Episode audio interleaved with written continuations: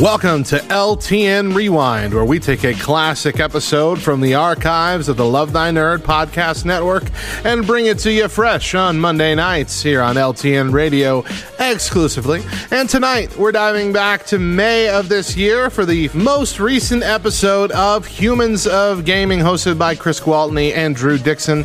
And this features April Lynn Coetz. They're going to be talking about the facets of Love Thy Nerd's mission to bring hope and love to the varied nerd cultures. It is a uh, kind of insider baseball episode. All you know, uh, higher ups here at the Love Thy Nerd community really talking about how this stuff works. It's a conversation you definitely don't want to miss. So, without any further ado, let's dive right in.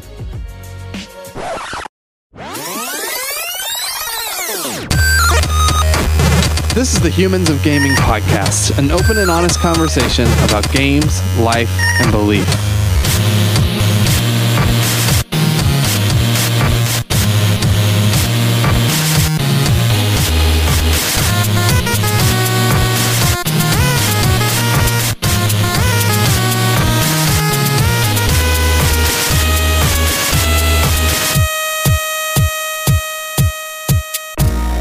Welcome to Humans of Gaming. I'm Drew Dixon. I'm the chief content nerd at Love Thy Nerd, and I'm joined, as always, with Chris Gwaltney. By Chris Gwaltney. Joined by Chris Gwaltney. Joined by Hey, Chris. joined and Chris Gwaltney. Hey, I'm Chris. I'm the chief executive nerd with Love Thy Nerd, and this is Humans of Gaming, um, where we have people that are in the games industry, either video games or board games or otherwise, and just talk to them about their life and who they are as people and get to know them a little bit so that you can get to know them a little bit. And hopefully that creates some empathy and compassion and honestly just genuine love for this culture and the people that are in it. So today's pretty cool because I mean maybe it seems a little self-serving, but we have April Lynn, who is one of our founders with Love Thy Nerd and is on staff with us doing tons of different stuff. And we Mhm. got to chat with her and get to know her a little bit more today. It's also cool because, like, I think sometimes we, the people we know the best, sometimes we just assume we know things about them that we don't actually know because we haven't dug deep enough. So it was cool for me to just learn even more about her story and where she comes from and how how she thinks. Because April Lynn's like a really close friend of, of Mhm. mine and yours, both of us. Mhm. Um, and so, yeah, I think there's like a lesson there for us all. I think probably about just don't assume you know things Yeah. about the people even like super close to you. Ask more questions. Yeah. It's crazy. I mean, I've I've known April Lynn for what is it like seven years now? You know, like I, I the things she said today, like I've heard a lot of it, but there were still new things Yep. that she shared today that I had no idea. And I've Yep. known her for seven years and we've worked in close proximity with her and like been really good Mhm. friends with her. But you just ask different questions, you'd learn different stuff. Yeah. And some of the people that listen to the podcast will already know April Lynn, but I think the- this will be a, you'll learn a lot that you didn't know. And Mm-hmm. um, also, I think it's just important. We think it's important that, you know, if you're going to participate with what we're trying to do at Love Thy Nerd, that you, that we make ourselves available to you and that we, you know, give, give an opportunity for you to get to know the people who make Love Thy Nerd move and operate. Mhm. Um, this is kind of one of our efforts to do that. Well, it's a good conversation, and we'll get to it in a little bit. But we wanted to hit a couple things for you guys, as we always do. Hopefully, you don't just skip over this part. But we, uh, one of the things that we always want to give the opportunity, and we'll talk about all the time, and you'll get annoyed about it because it's about money, but it's just the reality of who we are and what we do. Is we're a nonprofit, and we only live and thrive off the generosity of others. And so if you like what we do, if you're into what we do, if it if it benefits you in any way or or the people you know are close to, like please consider jumping into this thing with us. Um, what's actually maybe a lot of people don't know is that all of us, the staff, the founders of Love Thy Nerd, actually also give to Love Thy Nerd. Uh, it may seem kind of weird and like circular or something, um, but it's just a value for us, and we don't want to ask other people to do something that we ourselves aren't doing. And so if this is something that you're interested in, you can go to lovethynerd.com slash partner. Um, and you can give a recurring monthly amount. It can literally be a dollar. Uh, if everybody that listened to this podcast, everybody that was a part of our, our online communities and stuff gave a dollar, like we would be set. Um, and we know people can give more than that. So yeah, just think about it, pray about it, um, talk to us about it, ask questions. We'd love to to chat about any of that stuff. But you can go to lovethynerd.com slash partner and um, hook it up. But yeah, we also want to tell you about some of the things that um, you know your your money would go to help us do. Like this podcast is one of those things, of course, and our website and uh, our podcast network. Um, but uh, also, like we started a new project, or I kind of started a new project along with Bubba. Bubba's helping me produce some videos where we're just trying to encourage people in the midst of quarantine. So. Mm-hmm. Um, for me, like here in Tennessee, like there's some restrictions that are for parts of our state that are starting to ease up a little bit, but we're still a long way away from like life as normal. Yeah. And I think that's the case for most people. In fact, I think most people probably aren't even taking the steps that Tennessee is yet. So it's just it's just a weird, um, depressing, difficult time. like in fact, this week, yeah. like I found out that my primary employer, um, you know, had to let some people go. Um, like quite a few because of how deeply this uh, this pandemic has affected mm-hmm. um, our company, the company I work for. So, um, yeah, it's just it sucks, and so we want to help you keep some perspective during that. And so it's just me like opening up the Bible basically and trying to give people some hope and uh, see how hopeful the story of the Bible is and mm-hmm. how it can give us some perspective in the midst of really, really difficult times. Doesn't always give us the answers, but it does give us perspective and um, points us to a future hope and even a present hope that can um, sustain us. And so, um, yeah, if you think that would at all be encouraging, check out our YouTube channel. Uh, we're just putting out a ton of stuff on YouTube right now. So much stuff yeah, Matt Warmbier is streaming a lot. Um, we've got Beard Bros episodes. There's just there's a lot going on, a lot of co-optional. Um, if you don't know what those things are, go to our YouTube channel and watch them. That's the best way to learn what those things are that I just mm-hmm. said. So um, yeah, subscribe to us on YouTube, and uh, yeah, I think that's basically it. So without further ado, I hope you really enjoy this conversation with one of our dear dear friends, April N. Coet.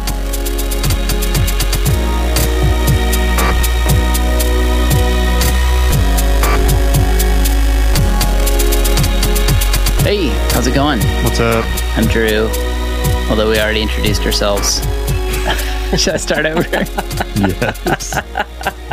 I think you should just start oh. with, "Hey, Aprilyn." That's right. We should. Okay. Hey, Aprilyn, how are you? Hi, I'm uh, I'm good. So, uh, tell us who you are. I know you pretty well, and Chris knows you pretty well. Barely. I think maybe even I think it's like higher than pretty well, but I just don't know how to like yeah, and probably like 90% of the people that listen to this know me pretty Quite. well. But Quite. for the other 10%, uh, I'm April Lynn. I'm the chief resource nerd at Love Thy Nerd, which means that I do resources. um, I help to coordinate, write, and pitch like articles that are resource material education, uh, helpful resource information for our website. Some other stuff too. I wrote um, some curriculum last year for Grow Curriculum that mm-hmm. someday will get published. Maybe. I think it is published now. Is it? I think so. They didn't tell us anything. Anyways. Yeah, where's our check? No, they did. They emailed us about it. well, then I just ignored their email. So sorry, guys.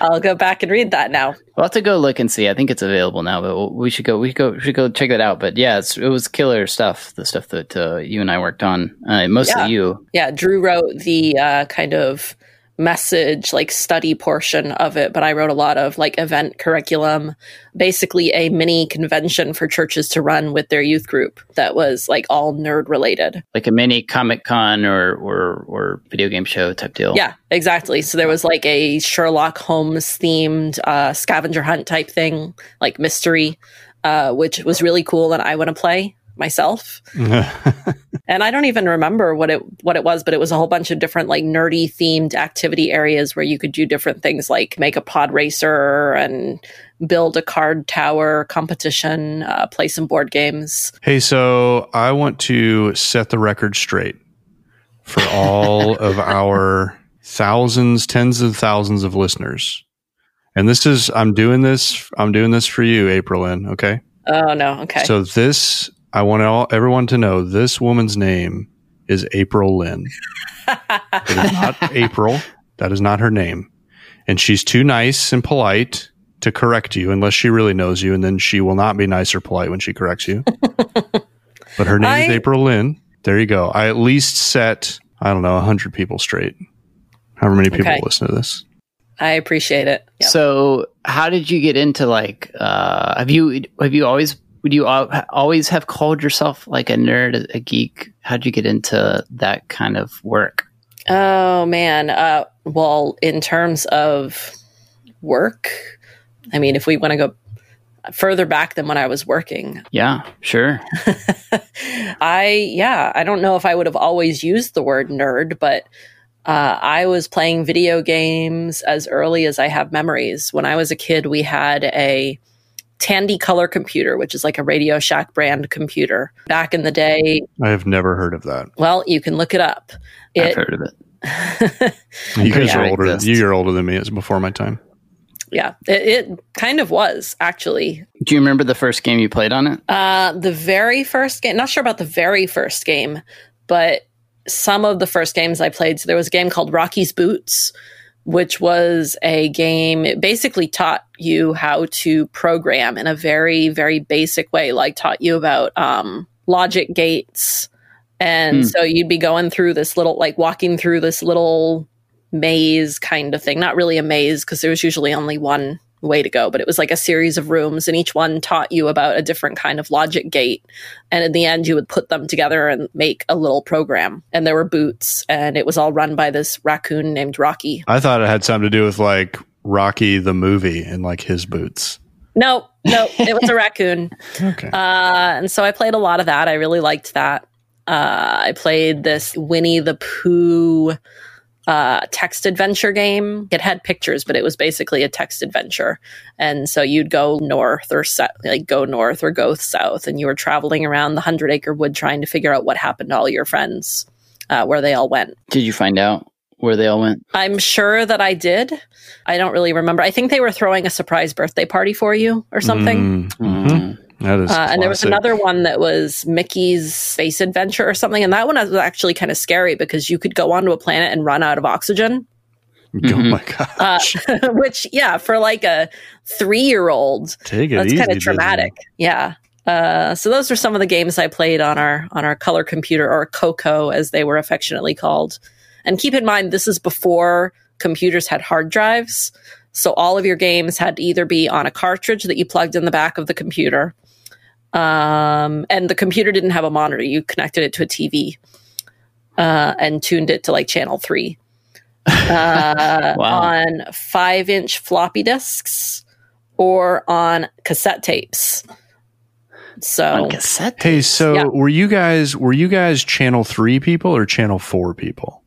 Uh, I don't remember. Channel three. Or channel 2 some game like uh, atari 2600 which was the first gaming console i had. I think you had to set it to either channel 2 or channel 3 really? I remember mm-hmm. 3 and 4 i didn't have an atari. Nes was the first system i had.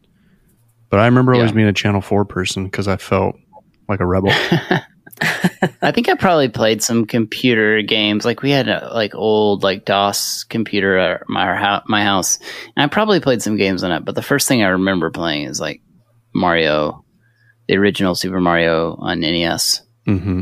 Yeah, well, we got that one year for Christmas. I was, I think, six, probably old. I would had to have been older than six because my little sibling was around then and old enough to play with me. So I was probably like eight when we got our Nintendo, and we got it on Christmas. Mm-hmm. Technically, I think it was my mom's. You know, we got to play on it, and yeah, that's how ours was. My mom bought it for herself and my dad, she's like, "Oh, we'll play games on this." And then, of course, my brother and I took it over. Just usurped it. They never played anything but Mario on it. What's your like fondest memory growing up gaming and doing nerd stuff? Oh man, this is these are hard questions. I have a lot of fond memories. Well, you get one, and the rest are going away. So okay, well, here's one that sticks with me. My grandmother actually would play the Atari with me uh, when she came over to babysit. and she really loved Atari pinball. And she would yell at the ball and she would lean to one side or the other, you know, to try to. like Wii tennis, same thing. Yeah. Uh, yeah, ex- exactly the same thing, except, you know, Wii tennis actually had gyroscopes. Motion controls, yeah. and I, I think she knew that it wasn't doing anything, but she got really excited about that. And so I have a lot of good memories of playing Atari with my grandmother. Dude, I cannot imagine playing video games with my grandparents. yeah, same here. Even Mine my parents. I think I got my dad to play Duck Hunt one time. oh, one time I did play Wii tennis with my grandmother, and uh, she threw she threw the remote at the at On her accident? own TV screen. oh, what a cliche! Yeah, she didn't That's have awesome. the like strap on, and she whacked her own TV. Oh no! Did she break it? No, I think it like was one of those like uh, old big screen TVs, oh, you know, oh, that yeah. had like the plastic indestructible. yeah, it was basically like pretty pretty tough. So yeah, yeah. Well, I know you told me I only got one memory, but I'm going to tell you about a second memory. Okay, well, well you'll never be invited back to this podcast again. But that, that's okay because I I probably wasn't going to be anyways, unless I become some big name game designer. Well, with that attitude, yeah. um. So my mother loved Dr. Mario. Mm-hmm. And she doesn't actually remember this very well.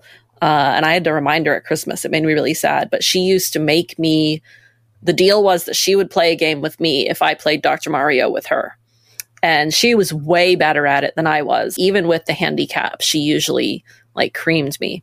Mm-hmm. Uh, and I hated it. I mean, I didn't hate it enough that I wouldn't do it, but I would get really frustrated because I lost so much. Yeah. Um, and so, like, I did play on my own sometimes to try and like get better so that I could beat her sometimes. But um, yeah, that was a it's real kind of like a puzzly, like Tetris kind of game, right? Oh, did you ask what Dr. Mario is? Yeah, it's like Tetris, except that instead of Tetris pieces, you've got little pills. Yeah. Um, and there's there are three different colors. So there's blue pills, yellow Could they pills. Make that kind pills. of game today? I wonder.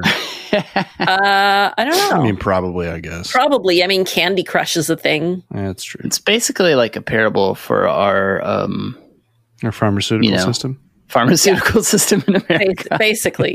um, and so, yeah, it's a, it's a match three game where you're dropping the multicolored pills yeah, yeah, down and trying to get get rid of the viruses. And if you played it two player, every time you make a match of two or more, you send pill fragments over to the other person's screen and screw them up. And I discovered you can actually play it online on Switch right now, like the classic Dr. Mario. Uh, oh. So I'm going to have to recruit some. Is that through the their NES Classic thing? Mm-hmm.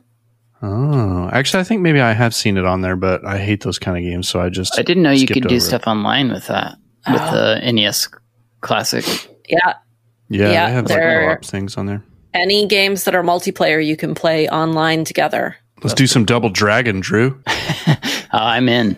I used to love Double Dragon. Yeah, it has not aged well. Well, actually, Double Dragon 2. Yeah. Because I think. Is that the that one where you can get weapons? Double, double Dragon? Two, you, well, you could do two player on the same screen. Oh, I think yeah. Double Dragon 1 had two player, but it was like you took turns. You the best I mean? Double Dragon game is called River City Ransom. that game's incredible. Anyway, so were your your parents were okay with you being into games and stuff, or was that? Oh like yeah, that was that was fine. I mean, they encouraged it. My dad taught me how to use the computer before I could really read. Uh, and so wow. when I was in kindergarten, I was ahead of the kids in a lot of ways. And so most of the kids got to use a computer. Like we had one computer in the classroom and that was one of the like activities you could do and they mm-hmm. would just mm-hmm. like plop me down in days. front of it to keep me busy because they i already knew how playing oregon trail yep number crunchers or math math math crunchers that was the one that I was a big fan of, that little little superhero dude. Yeah, I remember all those math games yeah. that tried math to trick us into doing math. I remember Mavis Beacon typing. That wasn't until later. I didn't do that in kindergarten. I remember but, that too. Uh, yeah so yeah they were fine with it they bought me video games uh and i'm surprisingly like they bought me doom uh oh. so i was like blowing up wow. monsters and they didn't seem to have a problem with it um so i think they i'm very grateful for that actually because it never gave me the idea that there were things that girls shouldn't be doing that boys could mm. do hmm. um I didn't learn that. Isn't it until- crazy, like how in retrospect you see how valuable those things are? Because during the time, like especially as teenagers or whatever, we're like, oh, our parents suck and they're the worst. But you know, looking back, you can think about all the really great things too that, like that. You know, the, in, during. I mean, I'm assuming at the time you wouldn't have thought, oh, I'm really glad that they're doing this. You know.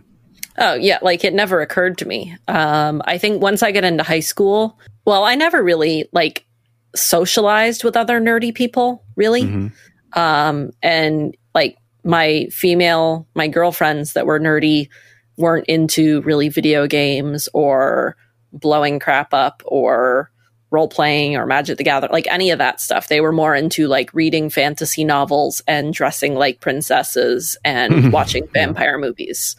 Uh, so we didn't really have that in common. Mm-hmm. Other than playing Hero Quest together, my best friend and I played tons of Hero Quest. Um, I missed that one. What Hero, is Hero Quest, Quest? Is so that's a board game, not not video game. Now we're into board games. Okay. Uh, Hero Quest was a one. It was like Dungeons and Dragons Light, the board game version. Yeah, uh, came out in like okay. the late '80s or early '90s and there were four different classes that you could play and they each had like their own card with their stats on it um, there was no actual like role playing. It was just you move around this dungeon and there's preset campaigns of here's where the mm-hmm. furniture goes and here's where all the monster figurines go. Um, and one person would gm it and then up to four people would play it. And since it was just two of us she would play all of the characters. And she made little backstories for them like the wizard and the elf or wizard and the dwarf or whatever would have like their clandestine love affairs in the corners between turns. Oh boy. Yeah. As, they want to do when you're a teenage girl yeah. and you have hormones. I was gonna say, man, that is that's got teenage girl written all over it.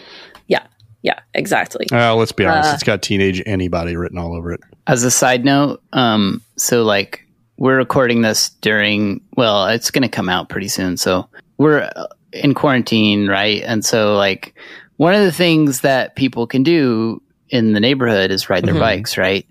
So um the there's a bunch of like middle school boys that live on mm-hmm. my cul-de-sac and they've just been on their on their bikes constantly. Um and so then there's this group of middle school girls oh, gosh. from another whole side of the whole side of the the uh, of of my subdivision um, that have discovered they've discovered each other. These two groups have discovered each other and are interacting for the first time. And It's been really funny to watch uh, all that go down. I think so the show Stranger so Things cute. was based on your cul-de-sac. yeah. yep. Yep, yeah, I would absolutely be one of those exactly. girls. I probably would have been like sitting on my lawn, knowing like the boys are gonna come by and like I can I can ogle them. mm, brother. Yeah. So um so I want to fast forward a little bit and then we'll come back to like talk about where you grew up and what that was like sure. and, and stuff. Um but yeah, tell me the like the maybe the quick version of how you got started with LTN. Oh, the quick version. Uh, so the quick version is that I don't even know where to start with the quick version. You just so give I whatever version you want. Well, you can do the like version you want. Yeah, the uh, yeah. So, exactly. well, so I, as, as, you guys know, but not all of our listeners know, I was working with you guys um, in Game Church, uh, starting in. I moved out here to California in I think 2015, um, and I started volunteering with them around 2013. Um, after I'd run into the group at a, a video game convention at PAX East, and uh, and you were living on the East Coast. You were in uh, uh, Maine, Massachusetts right? at the time. Um, I grew up okay. in Maine and lived as an adult in Massachusetts.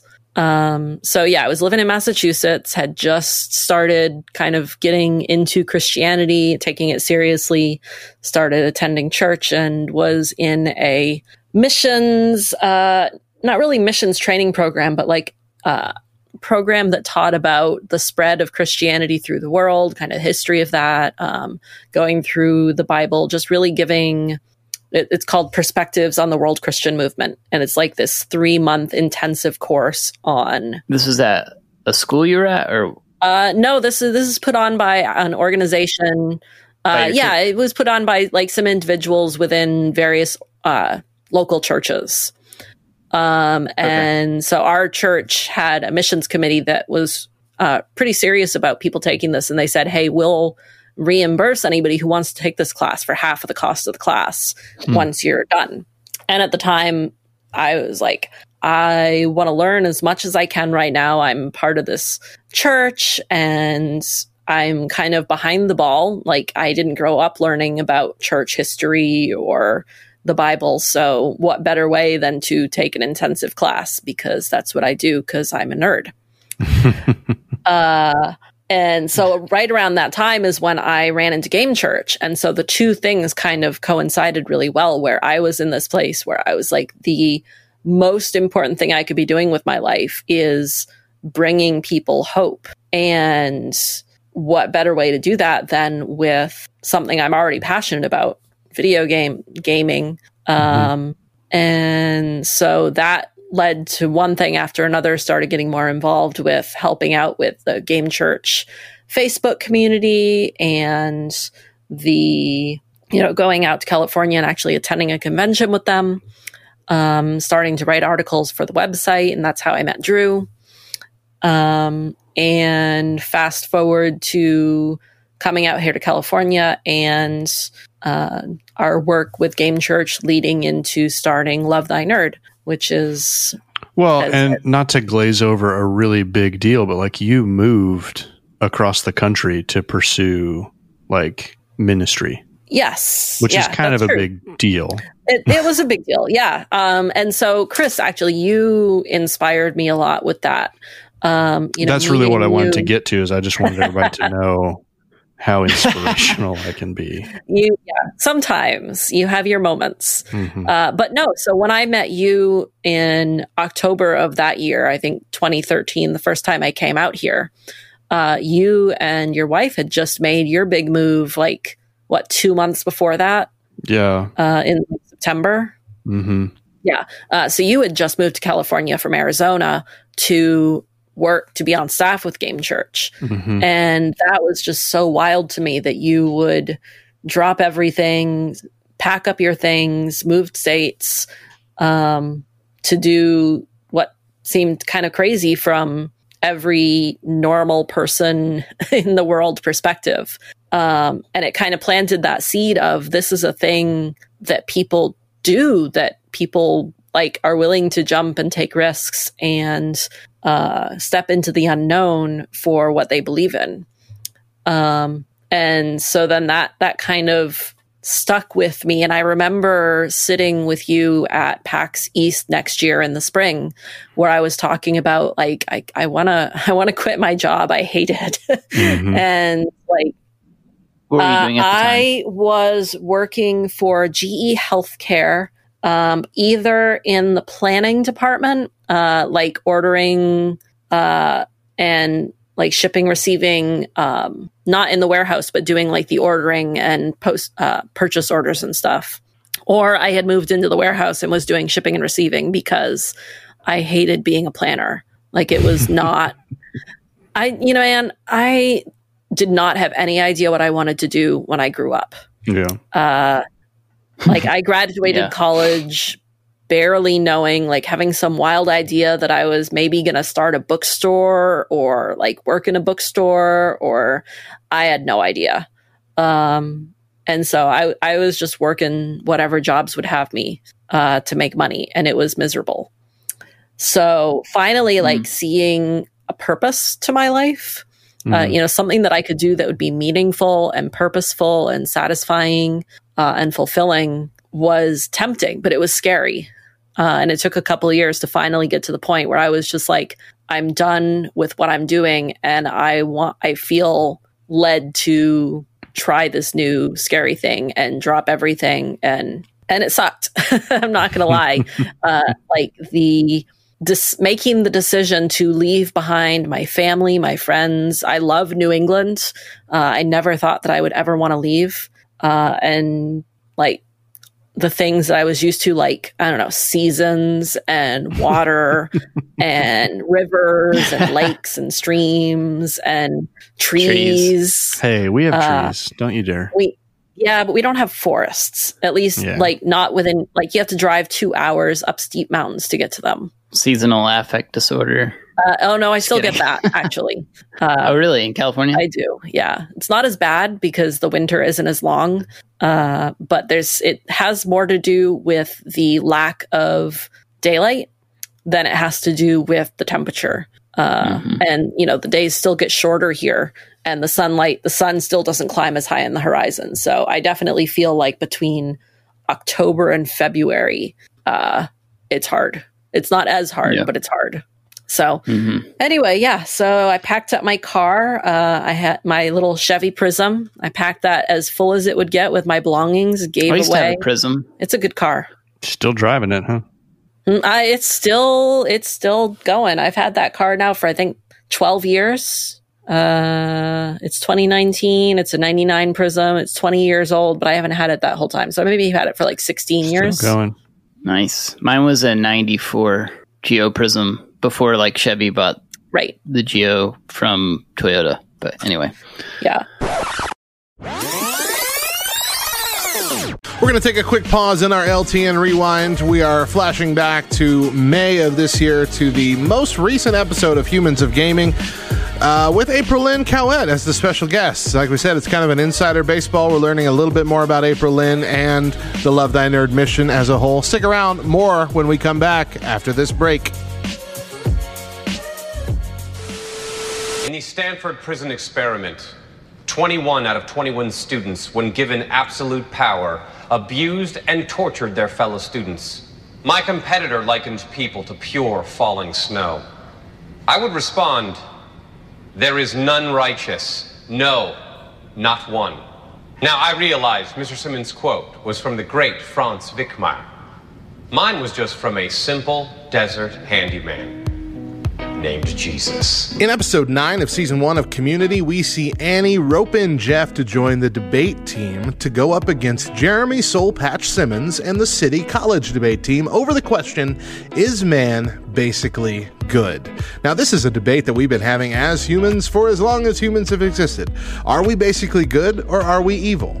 Now, Jeff did already point out that Bible verse that says, None of us are righteous. But does that actually answer the question of whether or not we can have a good nature more often than not? Because, of course, whether you're a believer or you're not, we all do good things. We all have times in our lives where we're actually fueled by positive motives, which is why a lot of people, even believers, tend to think that entry into heaven is going to be largely based on our works if our good outweighs our bad. But the problem is, we can't be judged just based on our actions. We also have to be judged based on our motives and our thought life.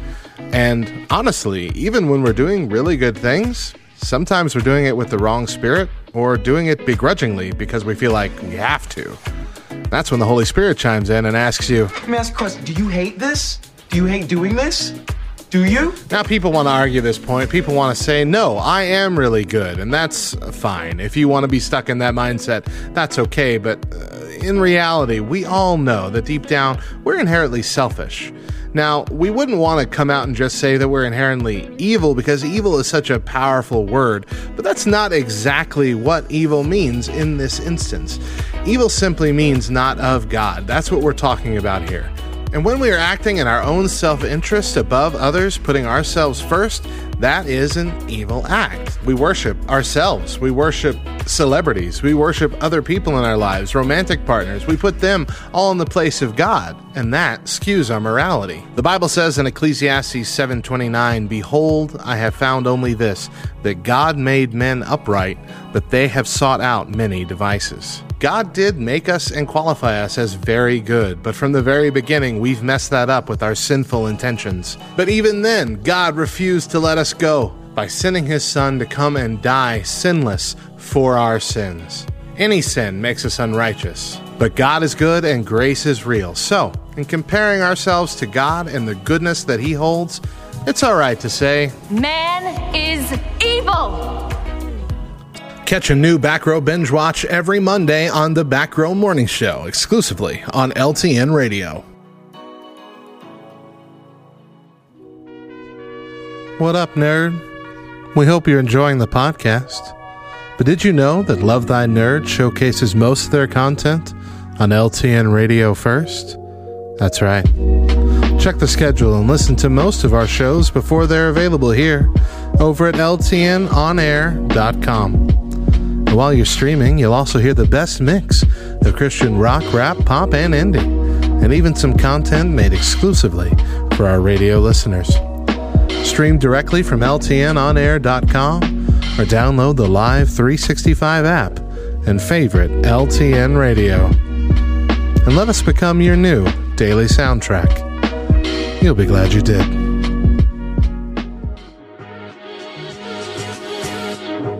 Welcome back to LTN Rewind here on LTN Radio. Every Monday night, we take a glimpse back into the past pulling out a classic episode from the Love Thy Nerd podcast network tonight. It is Humans of Gaming number 177 from May of this year, where Drew and Chris invited on April Lynn Cowett to share her story of ministry and missions in the nerdy community and what Love Thy Nerd does behind the scenes. It's a fantastic opportunity for you to learn more about how Love Thy Nerd works and why. When we left the conversation last, April Lynn was sharing her story about moving from New England. Let's pick up with her packing her bags. So packed so, up your car and you kind of made like a little road trip out of it. I remember. I did. It was awesome. I had watched. Did you guys ever see the movie uh, Chef? No. Mm. It was this uh, lesser. It wasn't like a big blockbuster. Blockbuster. That's the word. Uh, like I think it was kind of an indie film, but it did hit theaters. Um, it was about this guy who's a chef and he gets fired from his job where he's, they're basically telling him, like, you cannot be creative in the kitchen. You have to make the menu that people expect mm-hmm. and that we know works. And he's like, but people are bored with the food and like we're getting crap reviews from reviewers because they want something new. And they're like, nope, this is what works. This is what you're making.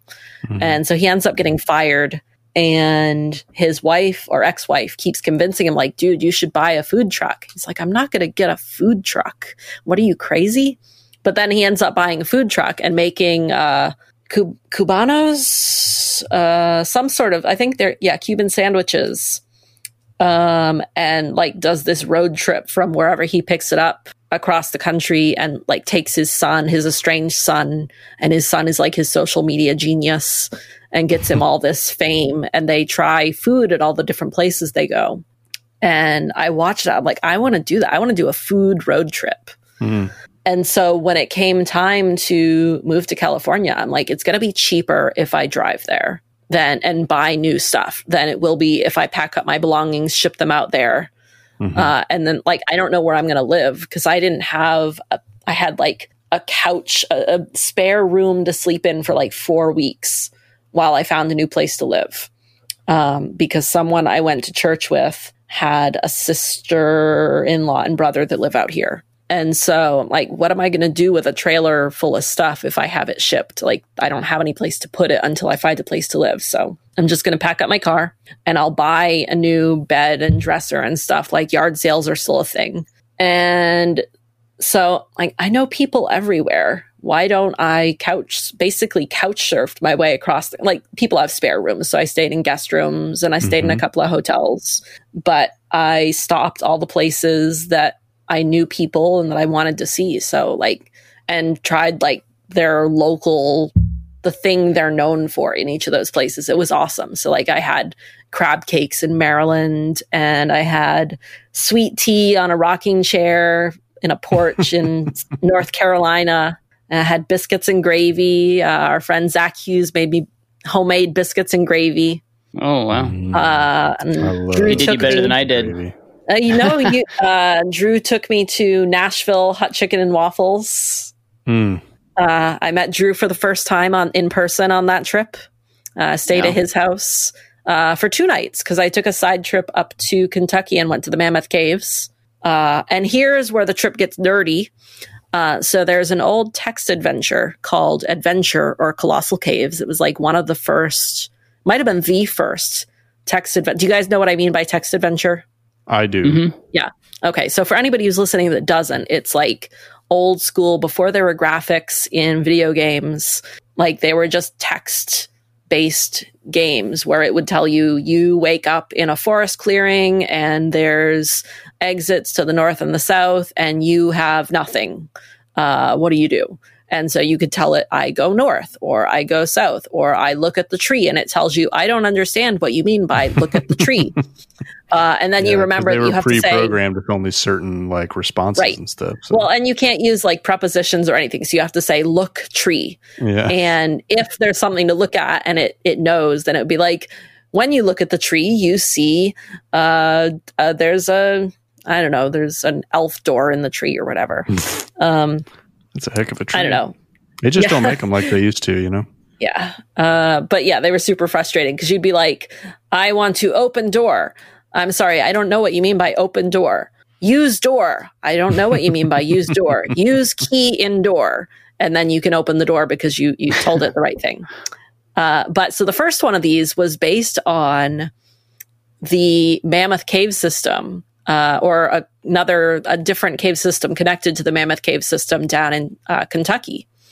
And so once I learned that at a, on a previous trip down to Tennessee, I'm like, I if I ever get a chance, I'm going to go there and I'm going to play Colossal Cave inside the Mammoth Caves.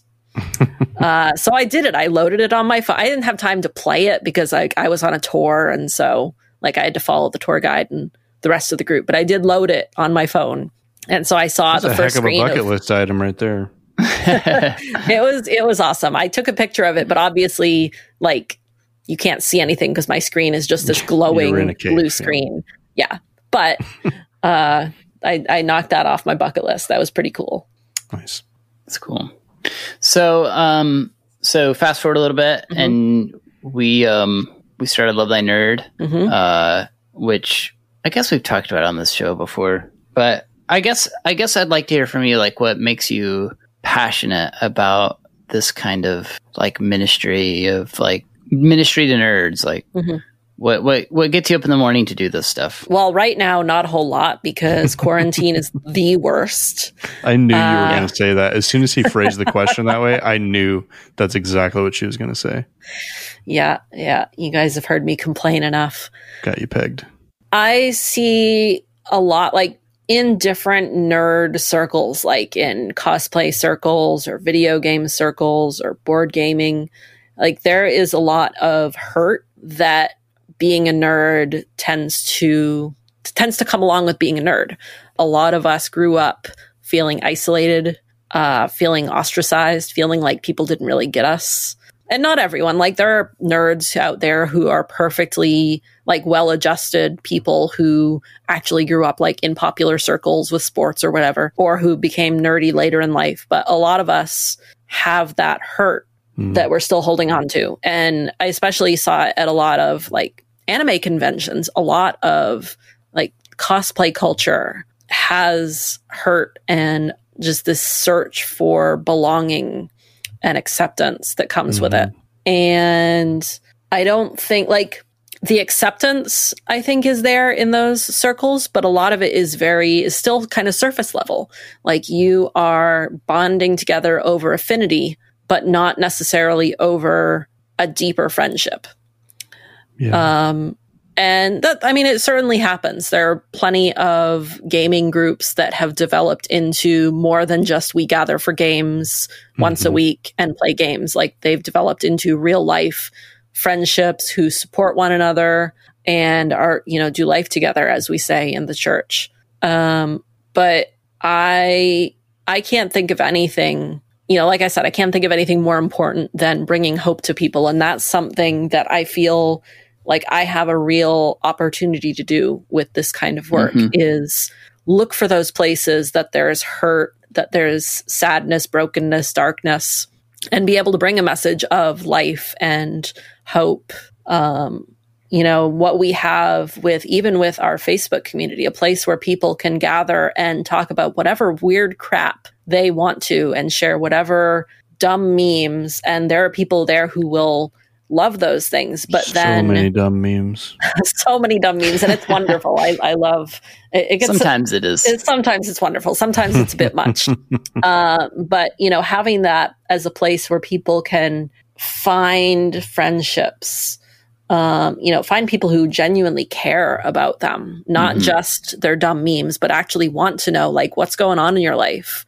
How can we help you? How can we support you? Um, and especially like at conventions where we go and teach games to people, not because we want something out of it. I mean, the getting badges from developers and getting games is awesome, but I would do that. I would demo games even if I didn't get those things yeah. because just being able to interact with people and show them the things I love and hear about what they love. Uh, it's so great. I love it. Yeah, that's cool. So um, you've touched on this already, but you grew up in Maine, mm-hmm. right? Yes. Uh, what was what was that like? What was your upbringing like? Um, did you go to church or anything? Like, what was your family? It was exactly situation? like the show Gilmore Girls. Uh, it was not because Gilmore Girls takes place in Connecticut, which is yeah, but it's you know it's all, the same, right? it's all the same over there. oh my goodness! So actually, this is funny. Uh, a friend of mine uh, Facebook friend. I haven't actually met him in person, but he lives in uh, Arizona. He's a minister in the uh, Anglican Church. Uh, he grew up in Maine, and so we we kind of share that. He shared this video of this this dude who was going on a rant about like five things he learned about Maine from talking to a bunch of Mainers that insisted he do this video, mm. and uh, it it cracks me up because He's like, so the first thing is that there's no R anywhere. You can't find it. Uh, and I don't. People I don't, don't, pronounce R's. Oh, is that what you mean? No, definitely not. Okay. Anybody who's who so, grew up in Maine, like whose family is from Maine, uh, yeah. has this accent that, yeah, like you you pop, the the stereotype is you park the you park the car in the parking lot, uh, and people absolutely talk that way um, my you parents, don't have like a super thick accent, but there are some words that you'll say that are weird. I can't think of any of them right now, but uh, because I tried really hard to not have an accent. I did not want to be one of those Mainers with the accent. Yeah. Um, so if you ever figure out which words they are that you, that I say weird, let me know because I oh, don't. If I hear it on are. this podcast, I will for sure shame you. Excellent. Uh, so I don't think I've ever noticed it with you either. So yeah, well, it's like I said, I tried really hard to not say yeah. it, but my parents like they'll say like what what do they say? Like they'll say uh, Monday and Tuesday and Wednesday, uh, and they they don't have a super strong Maine accent. Like they're not one of those like fishermen, but they definitely have it, and I notice it, and it cracks me up every time. Uh, I find it yeah. endearing now, but at the time it was uh, not not something I wanted in my life. What did your uh, parents do? Uh, my mother was uh, worked at a bank uh, up until I don't remember. Sometime when I was in high school, I think she worked at a bank, and she got laid off at one point, and then ended up just staying home. she and working uh, some odd jobs. Like she would help out at local auctions. We had friends that did like antiques auctions. Mm-hmm. And so she would help doing money management because she was good at it because she'd worked at a bank. Um, and then my dad was a store manager for Hannaford Brothers, which is a big grocery store chain up there in the Northeast. Okay. Are your parents still around? Mm-hmm.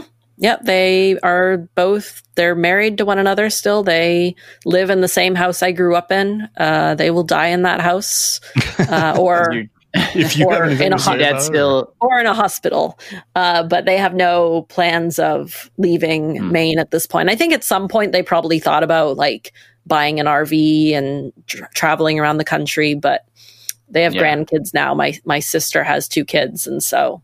Uh, they travel, they go to Florida twice a year now. Uh, they go down to Disney World a couple times a year, which obviously they can't do right now, which they're bummed yeah. about. Yeah. Like they actually had a trip planned for May mm. that they cancel. I think they postponed it to September, but I I would be very surprised. And they also understand. They're like, we're probably not going to be able to do it at all this year. But yeah, that's a bummer. Mm. Yeah, it, it really is because they look forward to that. They we used to go as a family for two weeks every year, uh, and so now they yeah. go for like a week at a time, twice a year. Mm. Yeah, we were planning to take our kids to the Harry Potter stuff in Florida. Oh. And Orlando. So I don't.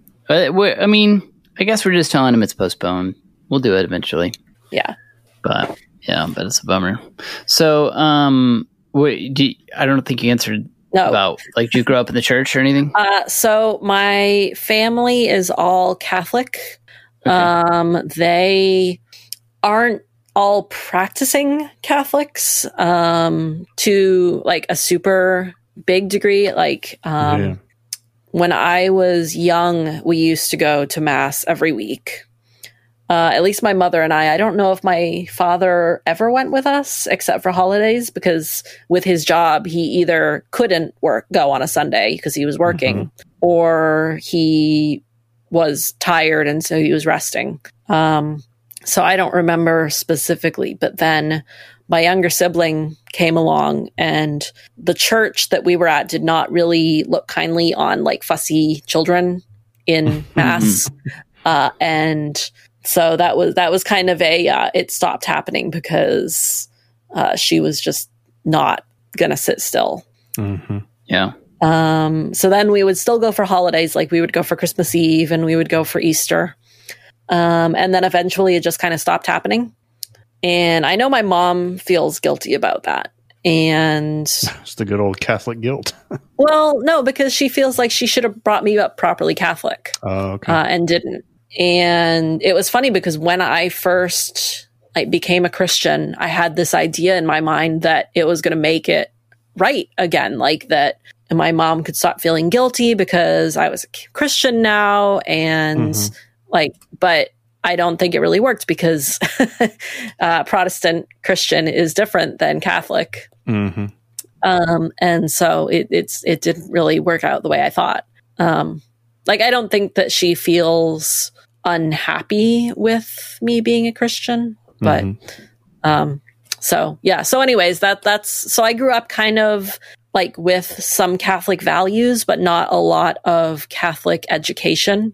Um, went to Sunday school for like two years. Um, I don't really remember anything about it except that somebody stole my raincoat. mm. uh, and that I really hated having to go to school on a weekend. Oh, yeah.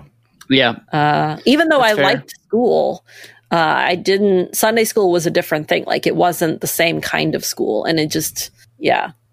Yeah, it's really different now. I remember growing up. I mean, I, I guess I'd say it's different now for my kids because they generally generally like going to church a lot because of there's like quite a bit of programming that's geared mm-hmm. for them. Mm-hmm. But I remember as a kid, I just hated it. I hated going. I hated sitting in the pew. Yeah. I'd try to fall asleep if I could, and then my mom would get mad if I fell asleep. I'd like fall asleep and hit my head on like the like the Bible or hymnal rack, you know, or whatever. I don't uh, see. I don't remember uh, if I hated it. Um, I think there were certainly things I hated about it. Like I hated kneelers. Um, mm-hmm. So, and those you, are the things, the that, yeah, the little things that fold that down your, that you kneel on. Yeah, so they fold down and you kneel on them for certain parts of the of the service. Yeah, and they were so uncomfortable. And you're supposed to like kneel upright. You're not supposed to like rest back on your mm-hmm. hunches while mm-hmm. you're kneeling. And so, but I they were so uncomfortable and my little child body was not having it. Um, and yeah, there were definitely parts that I was bored during, but the church was, it was a very beautiful church. Um, you know, very like mini cathedral type thing yeah. with, you know, the stations of the cross statues that were shipped directly from Italy, um, stained glass windows, the painted ceilings, um, with lots of cherubs and big, you know, God with his long flowing hair and beard. Mm-hmm. Um, and so that's kind of the idea I grew up with of God is this guy, this old dude in the sky who looks over you and judges you and tells you what to do uh, and knows everything. Mm-hmm. So, you know whether that is an ac- whether that is accurate to what the Catholic Church would have actually taught me about God uh, is probably not true. But that's I mean that's the picture of God that I saw every time I went. Right. Uh, and the angels are little. They're they're adult angels and there are baby angels. uh, so uh, I really love that, and I think that's part of why I didn't. Com- uh, why I ended up becoming interested in religion again is I loved that ritual of it, like the hmm. you sing songs, you're in a beautiful building, um, like yeah, there was a lot of that beauty that stuck with me, even after I decided that I'm not Catholic, I don't believe in this stuff. Mm-hmm. How did you get to that point? The not believing in this stuff? Yeah. Um, I don't, you know? I don't even remember. All I remember is that at some point in high school, I learned the word agnostic and what it meant. And I was like, that's me. Like, I don't not believe in the stuff. I don't believe in it. Like, I don't see any rational reason to believe or not believe in the concept of a personal God because, like, how could we know? How could we know something that doesn't exist yeah. in this reality? Um, and so I remember my mother and I would have fights about it where I would try to explain to her and she would get very upset. Uh, yeah. So that's that's where I was at in high school is I decided it just I there was no way of knowing. So I was just not going to weigh in one way or the other. Hmm. Yeah. So how did you come around like cuz you're not there anymore, right? Uh, or do you want to like confess that that's where you're? Uh, okay, well, this is a safe place. so I'm not a Catholic anymore, so confession isn't really a thing. Oh yeah. Yeah. Uh, uh well. Yeah. Touche. um. Yeah. So that was a really long, weird, wild journey. Um. When I was in at the end of high school, beginning of college, I started, uh, I dated this guy in Canada that I met on the internet. Uh, and that was a whole thing because this was before online dating was really a thing. And everyone thought I was crazy uh, because he could was be an it ICQ or was it AOL? Uh, we met in a Yahoo. Yahoo Yahoo chat room. Ah, okay. Uh, it was there was the there were these Yahoo chat role playing games, quote unquote, uh, in the arts and entertainment chat section, mm-hmm. uh, where people would make these little rooms and. Uh, I don't know how much actual role playing, like people were, if people were actually doing any quote unquote role playing, or if they were just basically like playing make believe. Mm-hmm. Uh, but that's what I was doing. I I had my own little kingdom. I was, and I don't think I've had this conversation in a really long time. So the entire world now gets to learn about my delusions in uh, high school. so uh, I was Sylvia. Uh, I I had a kingdom, the kingdom of Tristan. Uh, and so yeah, so through playing this game, I met met this guy in Canada and he was a Wiccan. Uh, so modern into modern witchcraft, uh, mm-hmm. neo paganism, and that really struck me. At, like that made sense to me because you know the whole idea behind Wicca is you are honoring nature, you're celebrating like the changing of the seasons. So the major holidays are the equinoxes and the solstices, mm-hmm. and it all takes its inspiration from like ancient mythology and uh, you know it's all this like sanitized version of it right so um, trying to re res resurrect isn't the right word but resurrect old pagan worship practices they're, they're just like i don't know there there are there are wiccans who claim that they are passed all their practices are passed down from ancient times from family to family. And who knows, maybe some of them are, but a lot of them are just nonsense. Like people wrote books to make money. Uh, but that whole idea of honoring nature mental made a lot of sense to me because those were things that I could actually see around me, right? Like you can see the changing of the seasons. You can see when the flowers are blooming and the flowers are dying and the mm-hmm. darkest, mm-hmm. you know, honoring the darkest day of the year and the brightest day of the year. And I had always loved like going out and playing in the woods and picking flowers and, uh, and had read a lot of fantasy novels. And so the magical elements of it really uh, resonated with me too. So um, yeah, I got really into Wicca and reading about mythology for a long time. Um, and then, and at some point, that just kind of shifted into a general interest in mythology and comparative religion. Uh, in college, I actually ended up switching from a biology major to a religion and philosophy major uh, because you want something more practical. yeah, right. exactly. um, no, because so I, when you get to college, uh, they don't, you know, they tell, they give you all these like you can be whatever you want and you don't have to choose your major for two and a half years. And the reality is that if you go in to a liberal arts college saying, I think I might want to be a biology major, you have to start your first semester because there are so many labs and things that you need to take. Mm-hmm. So even though you don't need to declare it officially, uh, you need to start then. Mm-hmm. Uh, and so I kind of got pigeonholed into, well, I guess I'm going to be a biology major because that's one of the things I think I might want to do. Um, and I liked it to a certain point, but after about two and a half years of that, and I remember after having almost failed organic chemistry, because organic chemistry is the spawn of the devil. Mm, um, amen. uh, I sat like sitting in my first day of, I think it was like genetics or uh, cell biology or something like i can't i can't do this anymore this is not the thing that i can do uh, like all my friends already had like they were working in the lab like as a lab assistants with professors and i had not done any of that. I hadn't even tried to get a position um, in a lab. And so i thought i i should switch. And i'd been taking as my electives philosophy and religion classes. Those were the things that i was really enjoying. So I ended up switching to that. Um, and being at a, even though it was a secular college, um, they had just this wealth of books on any religion or mythology or um, culture that you could imagine. Mm. And so I just spent long hours in the library, like checking out books on Native American religion and Greek mythology and Norse mythology and African culture and like digging into the really old books in the basement that nobody ever went to. um, you know, reading all this old, so like, uh, anthropology and sociology textbooks, or not textbooks, but books.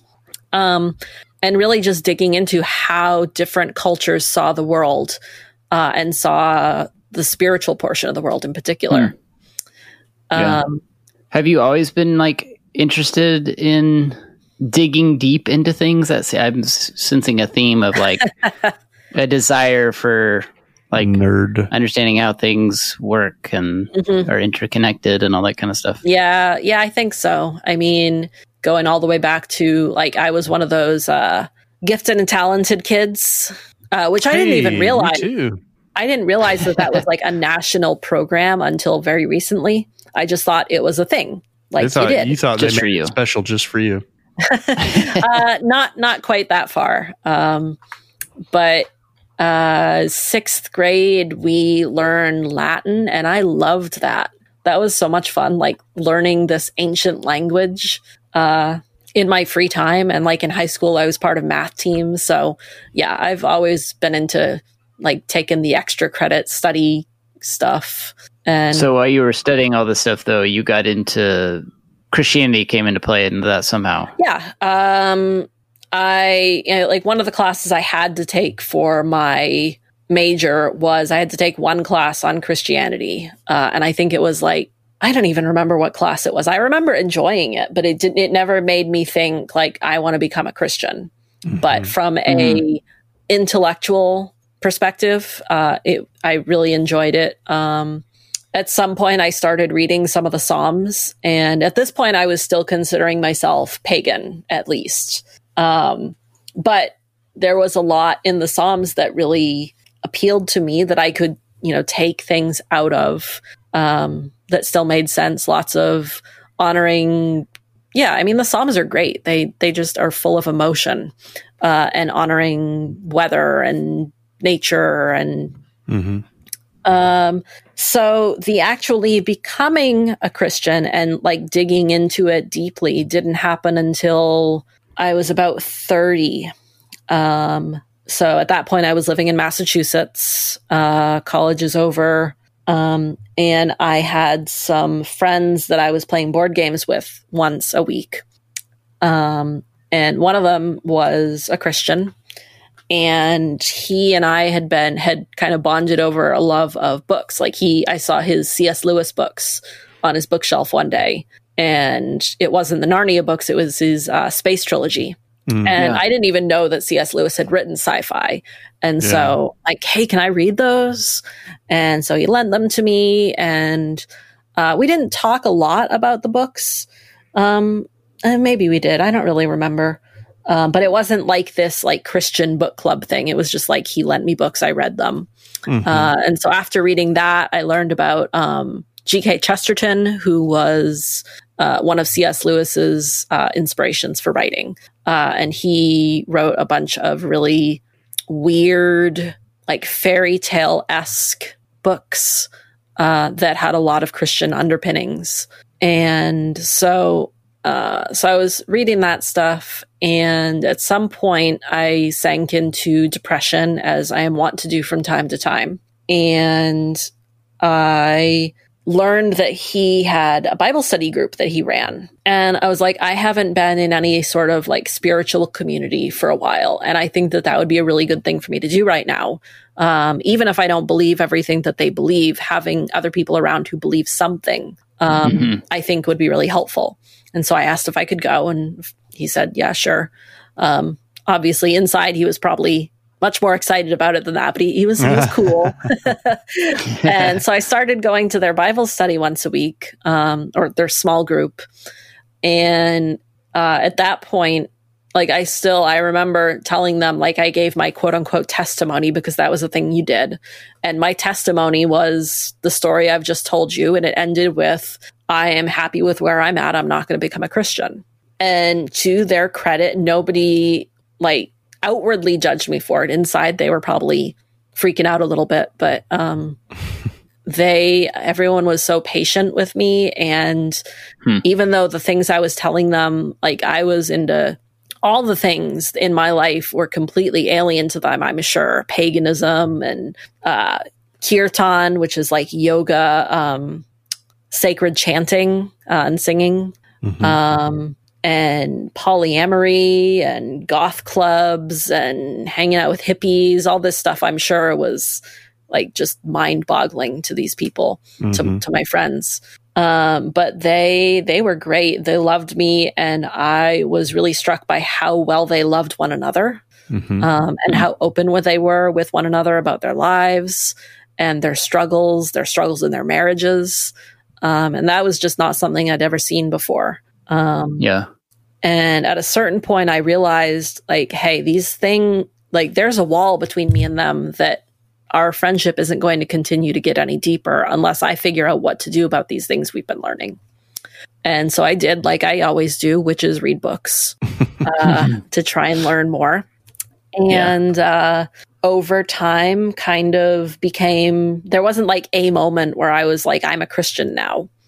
But I kind of got more comfortable with the idea of this divine, sacred thing that I honor and see in the world could actually be a personal deity um, and not just a metaphor for the universal energy or whatever it was I was calling it at the time to make myself more com- more comfortable. Yeah.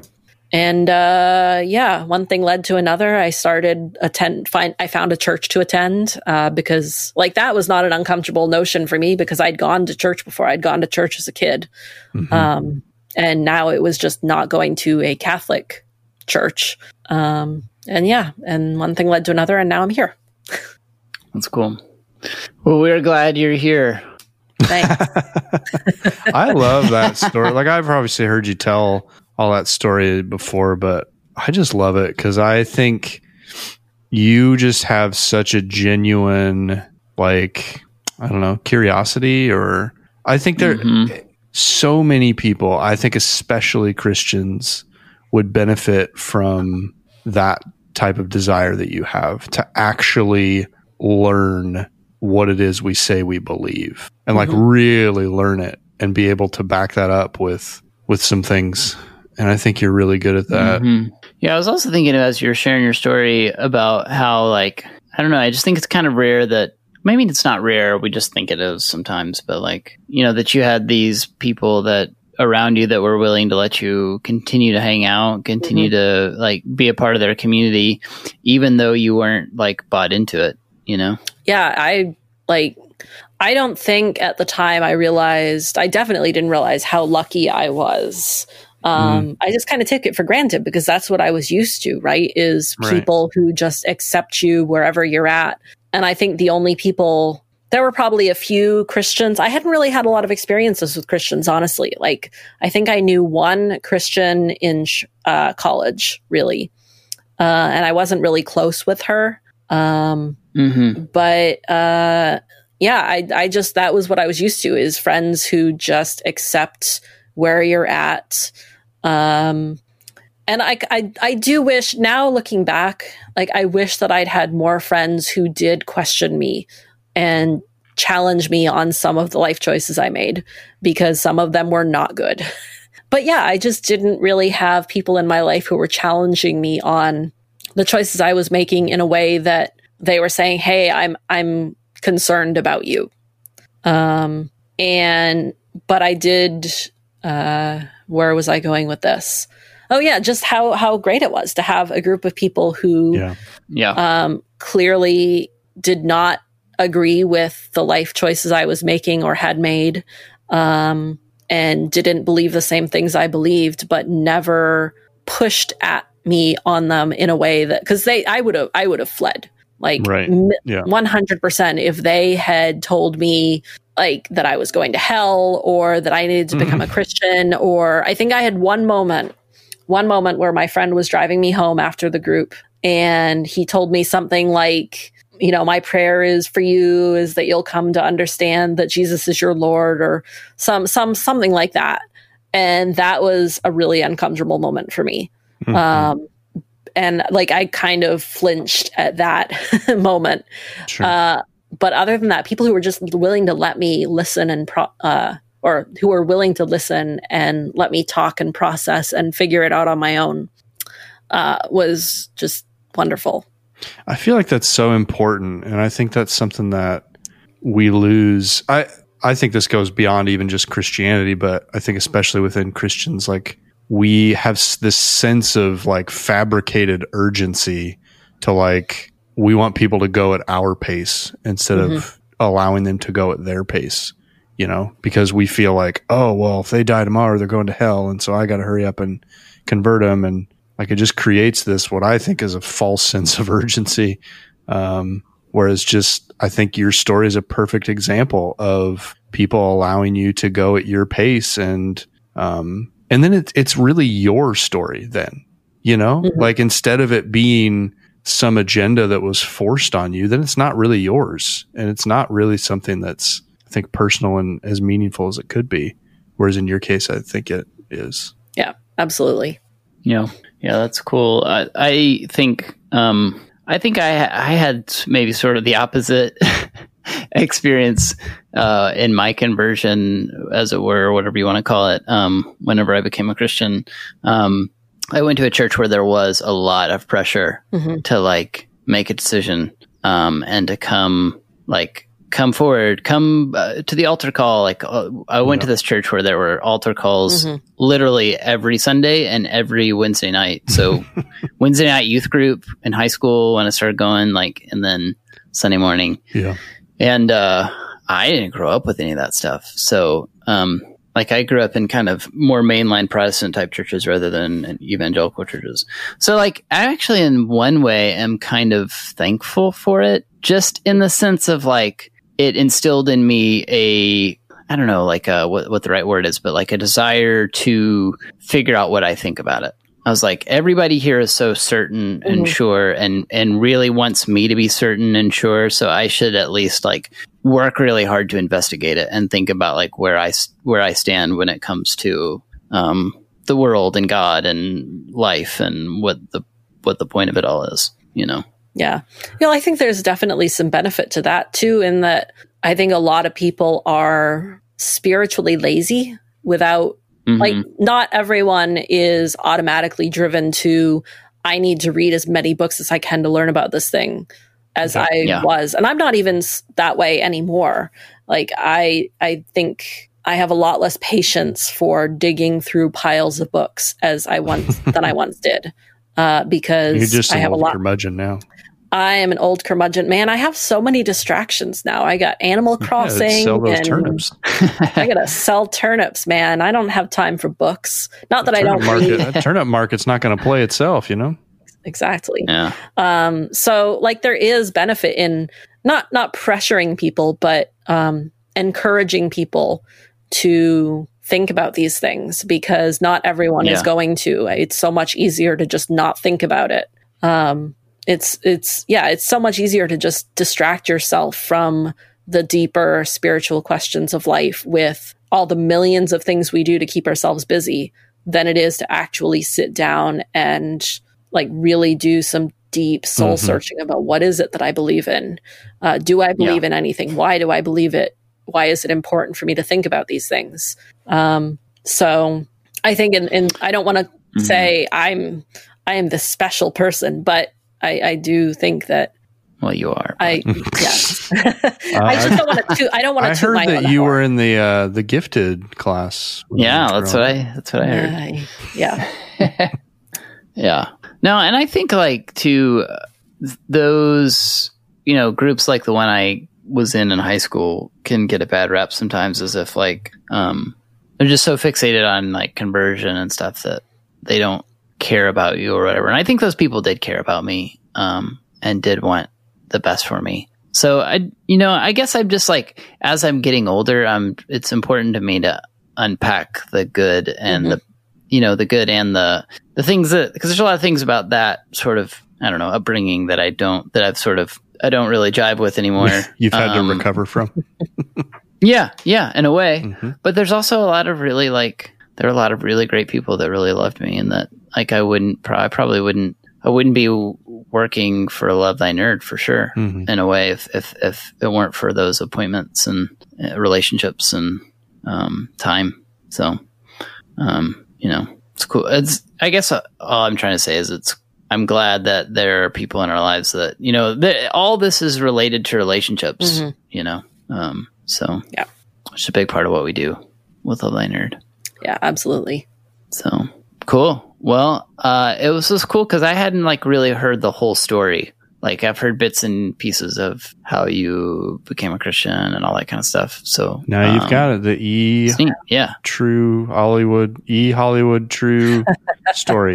yeah, yep. yeah. You got about the, the that's the short version of the yeah. story. That's the medium length version of the story. Mm-hmm.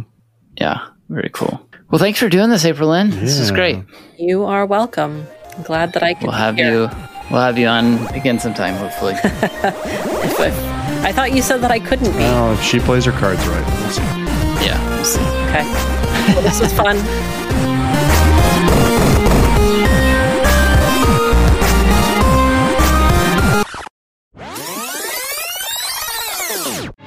That's going to do it for our LTN Rewind of this week. We'll be back again next Monday night with another deep dive into the archives of the Love Thy Nerd Podcast Network. We hope you enjoyed this episode of Humans of Gaming. Humans of Gaming is planning on relaunching again in the new year, so look for their episodes to be hitting our airwaves too. Remember, Jesus loves you, nerd.